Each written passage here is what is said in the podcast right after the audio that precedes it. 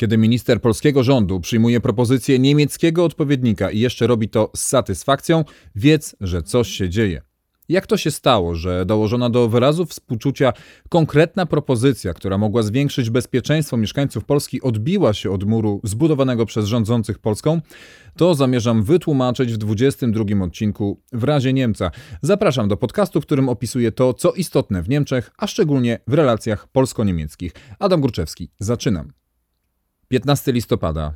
Wtorek, około godziny 15.40. Przewodów w powiecie chrubieszowskim. To, co stało się 6 km od granicy z Ukrainą, sprawiło, że w Polsce wstrzymało się wiele oddechów. Przez kilka godzin po tym wydarzeniu mieliśmy poczucie, że być może dołączamy do wojny. Być może rosyjska rakieta spadła na teren Polski i Polska będzie musiała w jakiś sposób się wobec tej sytuacji znaleźć. Milczenie oficjalnych władz, domysły niektórych y, polskich mediów, dużo informacji płynących z mediów oraz y, także polityków zagranicznych y, sprawiły, że było wiadomo, że coś się stało, wiadomo, że spadła rakieta, ale dlaczego, co i jak, to było wstrzymanie powietrza w płucach, to było wstrzymanie myśli ten moment, w którym się wszyscy zastanawiali, czy rzeczywiście zaczyna się wojna. Tych słów się dzisiaj już nikt nie boi powiedzieć, że tak wtedy myśleliśmy, chociaż na głos nikt nie chciał ich wypowiadać. Stąd też milczenie polskich polityków, którzy chcieli najpierw sprawdzić, zweryfikować, być może, e, natomiast nie było informacji uspokajających. Dzisiaj wiemy już, że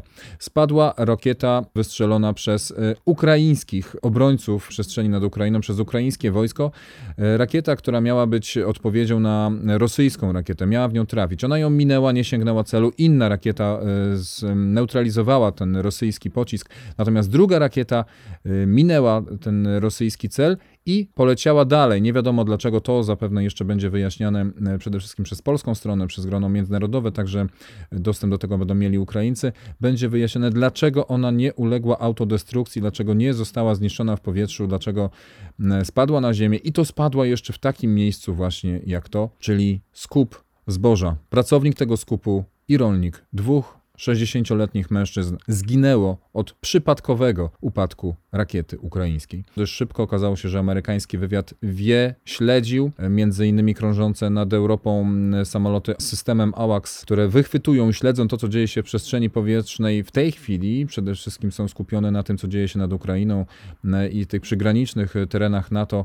Było wiadomo, że ta rakieta została wystrzelona ze strony ukraińskiej. Nie przyleciała z, ani z Rosji, ani z żadnego mm, obiektu wojskowego rosyjskiego, który jest na okupowanym przez Rosję terenie na przykład mm, Ukrainy. Tylko właśnie było to wystrzelone niedaleko granicy. Ta rakieta rosyjska, która leciała tutaj w pobliżu granicy mm, polsko-ukraińskiej, ale miała wylądować po ukraińskiej stronie, miała zaatakować dużą elektrownię węglową Dobrowicka pod Lwowem. To była prawdopodobnie wystrzelona z nadmorza Kaspijskiego rakieta, pocisk pocisk manewrujący y, typu Cruise. Jedna ze stu rakiet, która tego dnia właśnie leciała na y, zachód z różnych miejsc wystrzelone rakiety leciały właśnie na zachód, na północny zachód, zależnie od tego skąd zostały wystrzelone i ich celem był kolejne uszkodzenia infrastruktury strategicznej, energetycznej właśnie, pozbawienie prądu mieszkańców Ukrainy. Spadła ta ukraińska rakieta na terenie Polski i niestety zabiła dwóch e, mężczyzn. Z całego świata zaczęły płynąć wyrazy współczucia,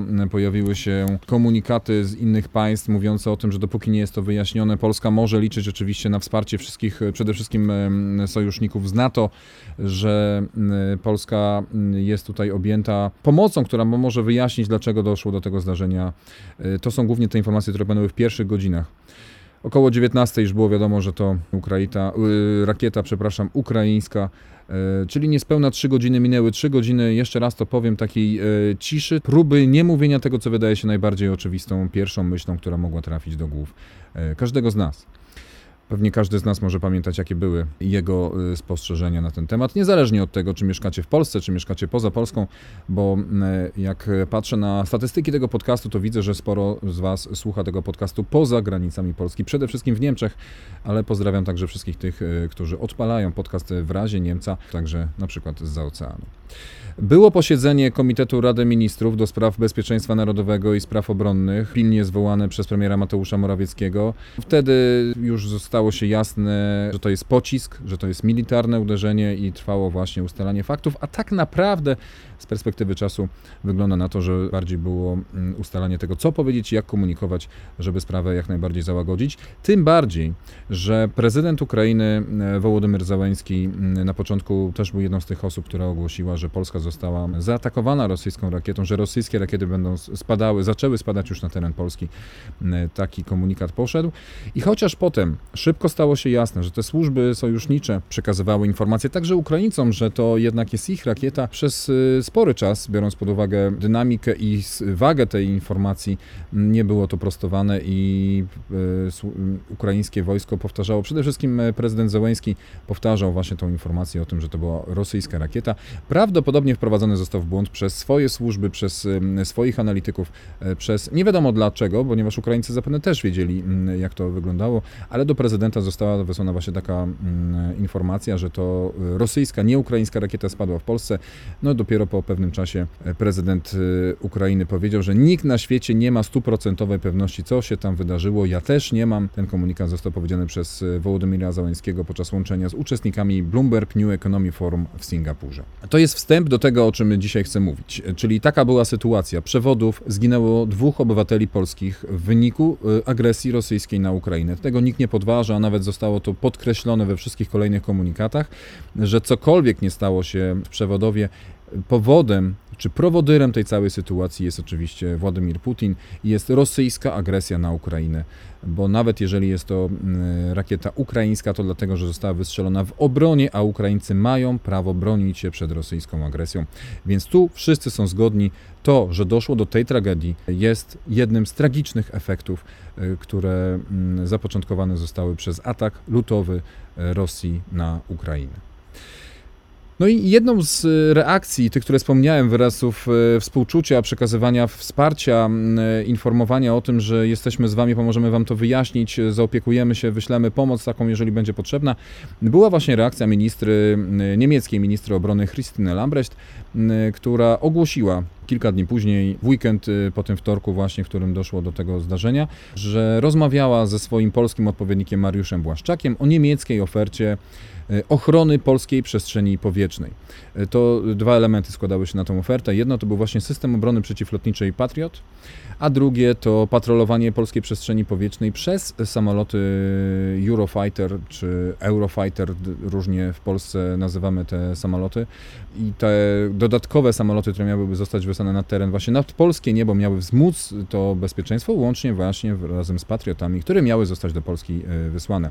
Ministra Lambrecht złożyła swojemu odpowiednikowi wyrazy współczucia i kondolencje z powodu śmierci osób, które zginęły w katastrofie na granicy polsko-ukraińskiej. E, takie sformułowanie zostało zawarte e, w komunikacie niemieckiego Ministerstwa Obrony. E, ta propozycja pomocy w ochronie polskiej przestrzeni powietrznej została złożona natychmiast po incydencie. Nie wiemy, kiedy się to stało. Ten komunikat został ogłoszony w weekend. We wtorek, przypomnę, doszło do tragedii w Przewodowie. W weekend zostało to ogłoszone już i prawdopodobnie było już po pierwszych rozmowach. Przytoczę słowa Christine Lambrecht. Polska jest naszym przyjacielem, sojusznikiem i jako sąsiad Ukrainy szczególnie jest narażona. Wraz z moim polskim kolegą Mariuszem Błaszczakiem uzgodniliśmy wysłanie do Polski mm, radarów y, i całego systemu y, Patriot y, oraz pomoc w zabezpieczeniu polskiej przestrzeni powietrznej za sprawą Eurofighterów. Szczegóły zostaną teraz dopracowane wspólnie przez naszych ekspertów. Dalsza koordynacja odbywa się razem z NATO i oczywiście bilateralnie. Te słowa, które tutaj mm, się pojawiły w tym komunikacie niemieckiego ministerstwa, wskazują na to, że to już było po rozmowie, że zostało to ustalone i tak naprawdę to było zaskoczenie, że ta oferta została przyjęta i w tej chwili już odbywa się tylko ustalanie szczegółów. Kiedy patrioty pojawią się w Polsce, kiedy Eurofightery zaczną latać nad Polską i tylko kwestia tego, żeby właśnie w koordynacji z NATO, mm, ale przede wszystkim między dwoma ministerstwami dwóch sojuszniczych państw y, tego sojuszu ustalić szczegóły i tyle. Terminy, kiedy to może się pojawić, kiedy możemy zacząć i działać działamy, e, bo e, jak widać zagrożenie ze strony Rosji ciągle mm, rośnie. Nawet jeżeli była to ukraińska rakieta, to wszystko wskazuje na to, że nawet ewentualnym przypadkiem, nawet rykoszetem może ucierpieć e, ktoś, a jeżeli ktoś ma ucierpieć, to właśnie Polska, która jest najbliżej mm, Ukrainy, no i leży między Niemcami a Ukrainą tej sytuacji cienia wątpliwości nie powodowały tweety Mariusza Błaszczaka, który 21 listopada obwieścił o 9 rano, że z satysfakcją przyjąłem propozycję niemieckiej minister obrony dotyczącą rozmieszczenia w naszym kraju dodatkowych wyrzutni rakiet Patriot. Podczas dzisiejszej rozmowy telefonicznej ze stroną niemiecką zaproponuję, by system stacjonował przy granicy z Ukrainą. Z perspektywy czasu można się zastanawiać, czy polski minister obrony nie miał na myśli stacjonowania przy granicy z Ukrainą po drugiej stronie. Można by mieć takie wątpliwości, gdyby nie kolejny tweet z tego samego dnia. Po południu już, po 16. Jestem po rozmowie z Christine Lambrecht. Niemiecka minister obrony potwierdziła chęć rozmieszczenia wyrzutni Patriot przy granicy z Ukrainą.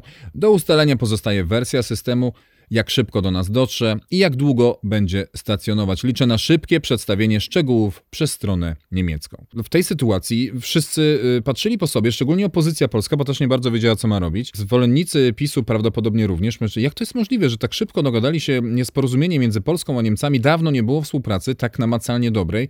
E, te komunikaty, które przecież w ostatnich tygodniach pojawiały się bardzo e, licznie i mocno antyniemieckie i w telewizji polskiej rządowej i w komunikatach wprost Jarosława Kaczyńskiego przede wszystkim, ale także wielu polityków, nie tylko Solidarnej Polski, ale i innych y, y, partii, y, innych ugrupowań w ramach Zjednoczonej Prawicy, to takie porozumienie w tej sytuacji mogło być no, przełomem ogromnym i tak zostało potraktowane. Trudno było znaleźć jakiekolwiek słowa krytyki za to, że po taką pomoc sięgną Polacy, na to, że zgodził się polski minister obrony narodowej na to, żeby przyjąć pomoc ze strony Niemiec. Co prawda, zgodnie z doktryną partii rządzącej w Polsce jeżeli się mm, robi coś dobrego, to należy wysłać też inny komunikat i stąd e, zacytuję słowa z tego samego dnia e, pułkownika Michała Marciniaka, który jest pełnomocnikiem ministra obrony narodowej do spraw budowy systemu zintegrowanej obrony przeciwlotniczej i przeciwrakietowej, który porusza tutaj dwa wątki. Posłuchajcie zresztą sami. Odnosząc się do zdarzenia w Przewodowie, należy stwierdzić, że był to nieszczęśliwy wypadek e, spowodowany wysoką intensywnością e, działań wojennych za naszą e, wschodnią granicą. I z punktu widzenia operacyjnego miejscowość ta nie była objęta ochroną przeciwrakietową, w przeciwieństwie do Rzeszowa, który ma wielowarstwową obronę zarówno przeciwlotniczą, jak i e, przeciwwarstwową, e, przeciwrakietową. E, drugim elementem, do którego chciałbym się odnieść, to jest brak Polski w inicjatywie niemieckiej dotyczącej wspólne, budowy wspólnego systemu obrony przeciwlotniczej i przeciwrakietowej. Po pierwsze jest to inicjatywa niemiecka bez, bez, autoryzacji, bez autoryzacji NATO. E, bierze w nim udział 14 państw e, natowskich plus, e, plus Finlandia. Jest to inicjatywa, która ma na celu zbudować czy, czy wykreować, czy przeprowadzić studium, wykona, studium wykonalności na temat budowy wspólnej obrony przeciwlotniczej, przeciwrakietowej dla Europy. E, na obecnym etapie siły zbrojne nie potrzebują udziału w tego typu inicjatywie ze względu na to, że jest uruchomiony proces budowy systemu zintegrowanej obrony przeciwlotniczej i przeciwrakietowej w oparciu o programy e, Wisła, Narew, Pilica Plus oraz e, tzw. Tak Organic Air Defense, czyli obronę przeciwlotniczą wojsk lądowych. Udział w tej inicjatywie z punktu widzenia sił zbrojnych cofnąłby nas o kilka lat. Natomiast oczywiście e, przyglądamy się jej, e, kibicujemy e, sukcesowi. Też warto zaznaczyć, że państwa, które biorą udział w tej inicjatywie nie posiadają lub posiadają znikome zdolności obrony przeciwlotniczej. Warto także podkreślić, że Polska bierze udział w pracach zespołów natowskich związanych z obroną przeciwlotniczą i przeciwrakietową. Jesteśmy członkiem NATO BMD, czyli, czyli zespołu natowskiego, który zajmuje się ochroną przeciwrakietową, jak również jesteśmy elementem systemu NATINAMC, E, który nam zapewnia e, dowodzenie, rozpoznanie elementami obrony przeciwlotniczej e, na terytorium państw natowskich. Myślę, że najważniejsze do zapamiętania jest to, że po pierwsze to inicjatywa niemiecka, no a po drugie no, trochę tak płynie ze słów pułkownika Marciniaka komunikat, że nie będziemy współpracowali z Niemcami, bo to by nas cofnęło o kilka lat. Nieważne, że można by narzucić jakąś swoją narrację w tej współpracy, może mówię jak laik, ale wydaje mi się, że współpraca z innymi państwami, które dbają o wspólną obronę, nie mogłaby zaszkodzić. Zawsze można podrzucić właśnie swoje pomysły, zasugerować swoje rozwiązania i skoro jesteśmy tak do przodu, podzielić się tymi pomysłami. No ale mm, już zostawmy mm, pełnomocnika ministra obrony narodowej. Przypomnę do spraw budowy systemu zintegrowanej obrony przeciwlotniczej i przeciwrakietowej.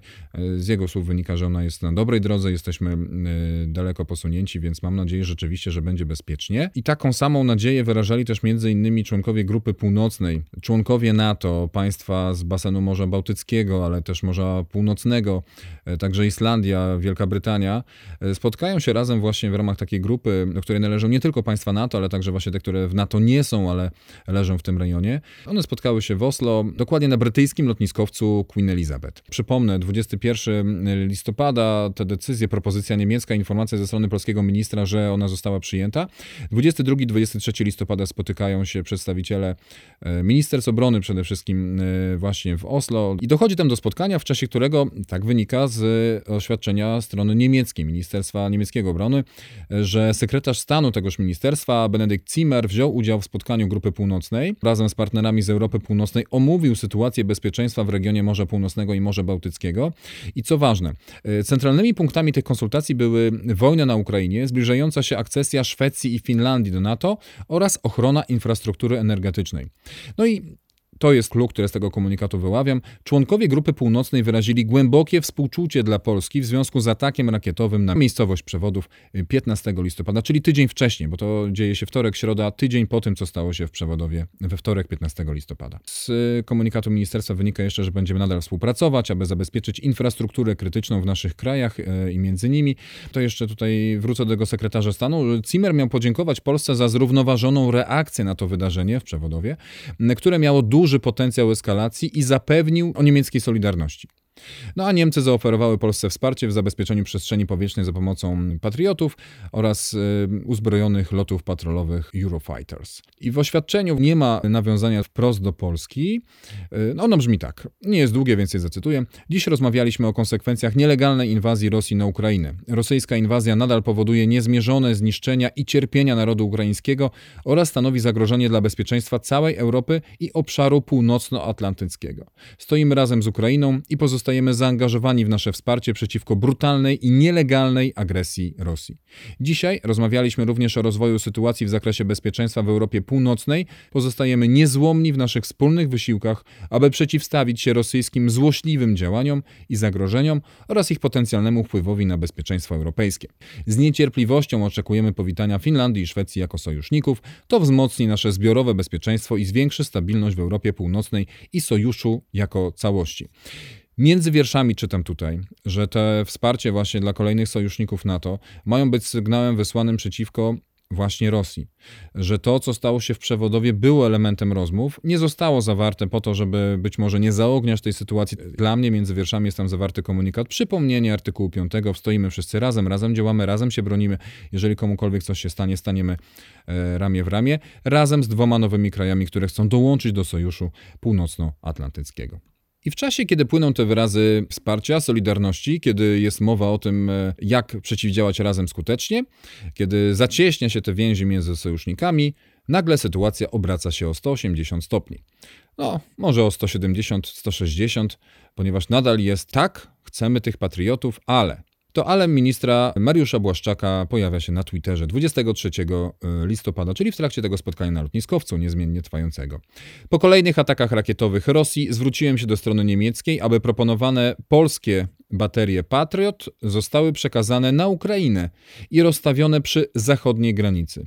To pozwoli uchronić Ukrainę przed kolejnymi ofiarami i blackoutem i zwiększy bezpieczeństwo przy naszej wschodniej granicy. No, pierwsze komentarze, które się pojawiły, były takie, że od początku było wiadomo, że coś tu jest zakombinowane, od początku było to zbyt piękne. Wiadomo, że jeżeli się zgodzimy na jakąś niemiecką propozycję, my jako rząd, w sensie nasze władze naszego kraju, to coś tutaj musi być nie tak i rzeczywiście tak się okazało. Należy tu wspomnieć o tym, że te patrioty mogą w Polsce się pojawić, dlatego że mamy już u siebie, mamy kolejne zamówione, wiemy mniej więcej, jak się nimi posługiwać. Współpraca między polskimi i niemieckimi, czyli sojuszniczymi wojskami jest na tyle prosta, że przekazanie tych y, rakiet oraz tego mm, know-how, jak je obsługiwać, to jest kwestia naprawdę niedługa, tym bardziej, że nawet Niemcy mogą w Polsce stacjonować i te rakiety obsługiwać.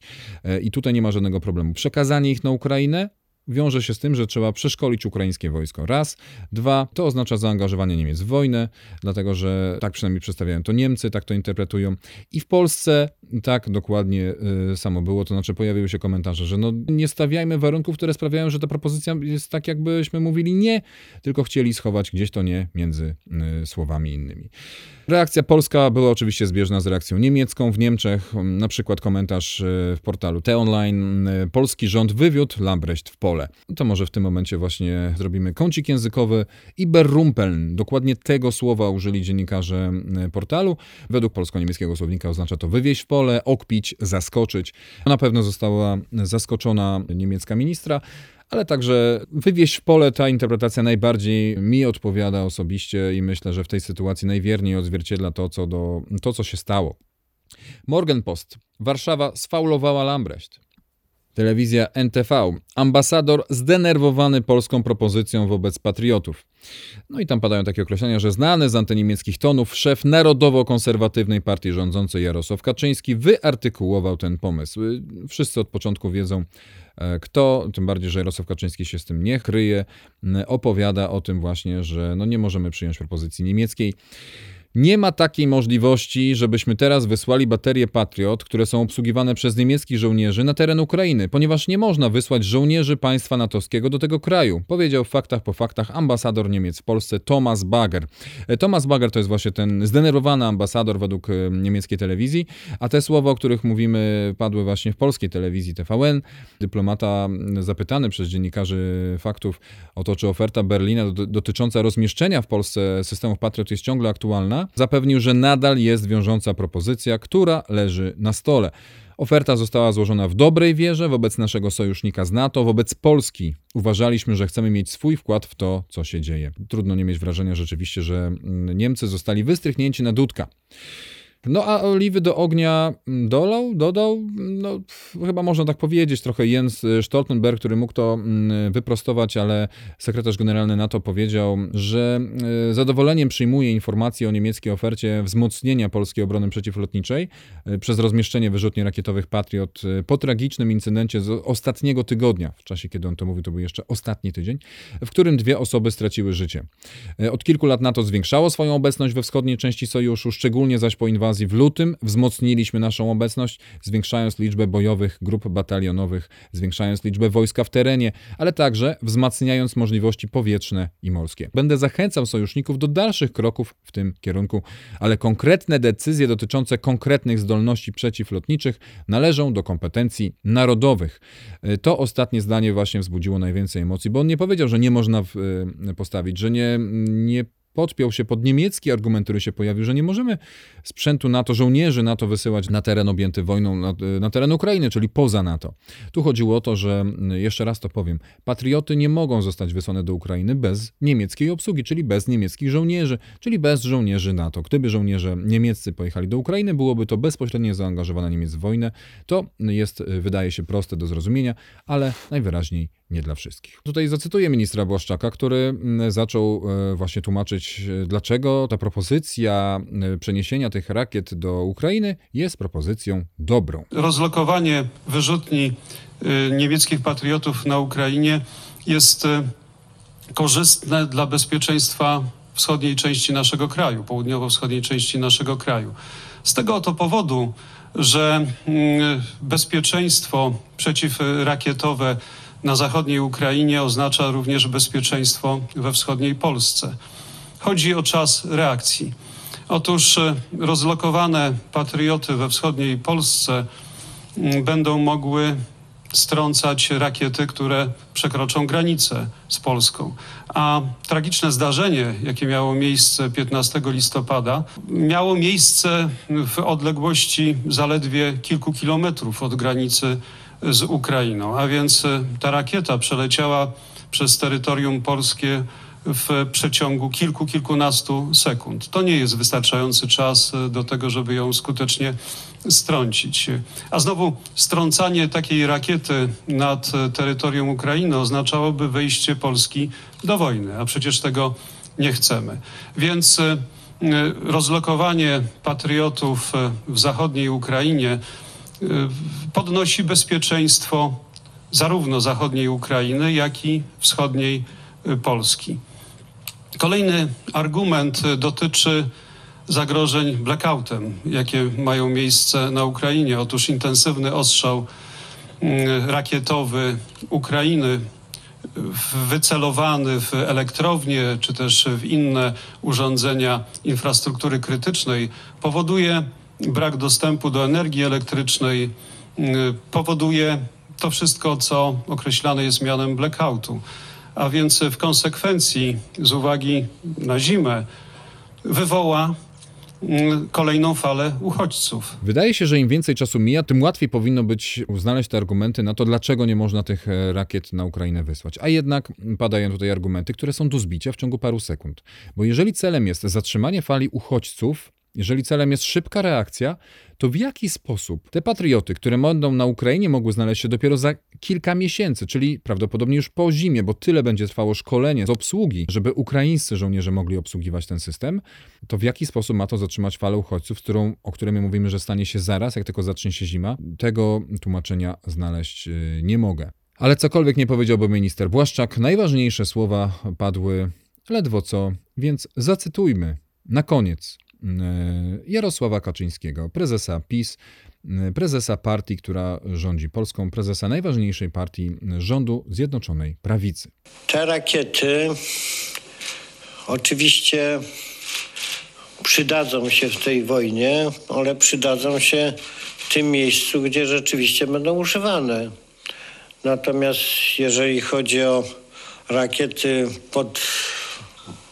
To jest pewna przenośnia, bo to nie rakiety, tylko ludzie są pod dowództwem, ale użyję tej przenośni pod dowództwem niemieckim będą w Polsce, to e, jeśli będziemy mieli do czynienia z wydarzeniem przypadkowym z rakietą ukraińską, to jest tak, że no, prawdopodobieństwo, że tutaj będzie możliwa jakaś ingerencja skuteczna jest ze względów technicznych minimalne.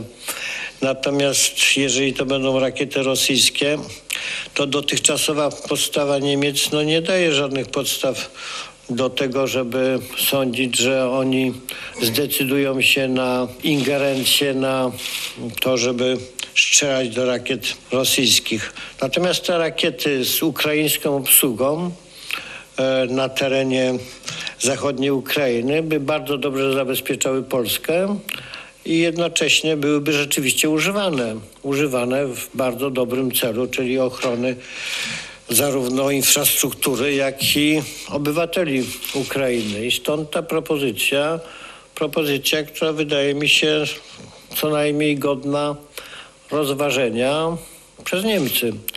Bo jeżeli chcą dać jakąś broń, broń co prawda dość już powiedzmy sobie leciwą, ale jednak nowoczesną w dalszym ciągu, to ona powinna być używana, a nie powinna stać i ewentualnie też nie powinno być tak, żeby nad głowami polskich obywateli strzelała do rosyjskich rakiet.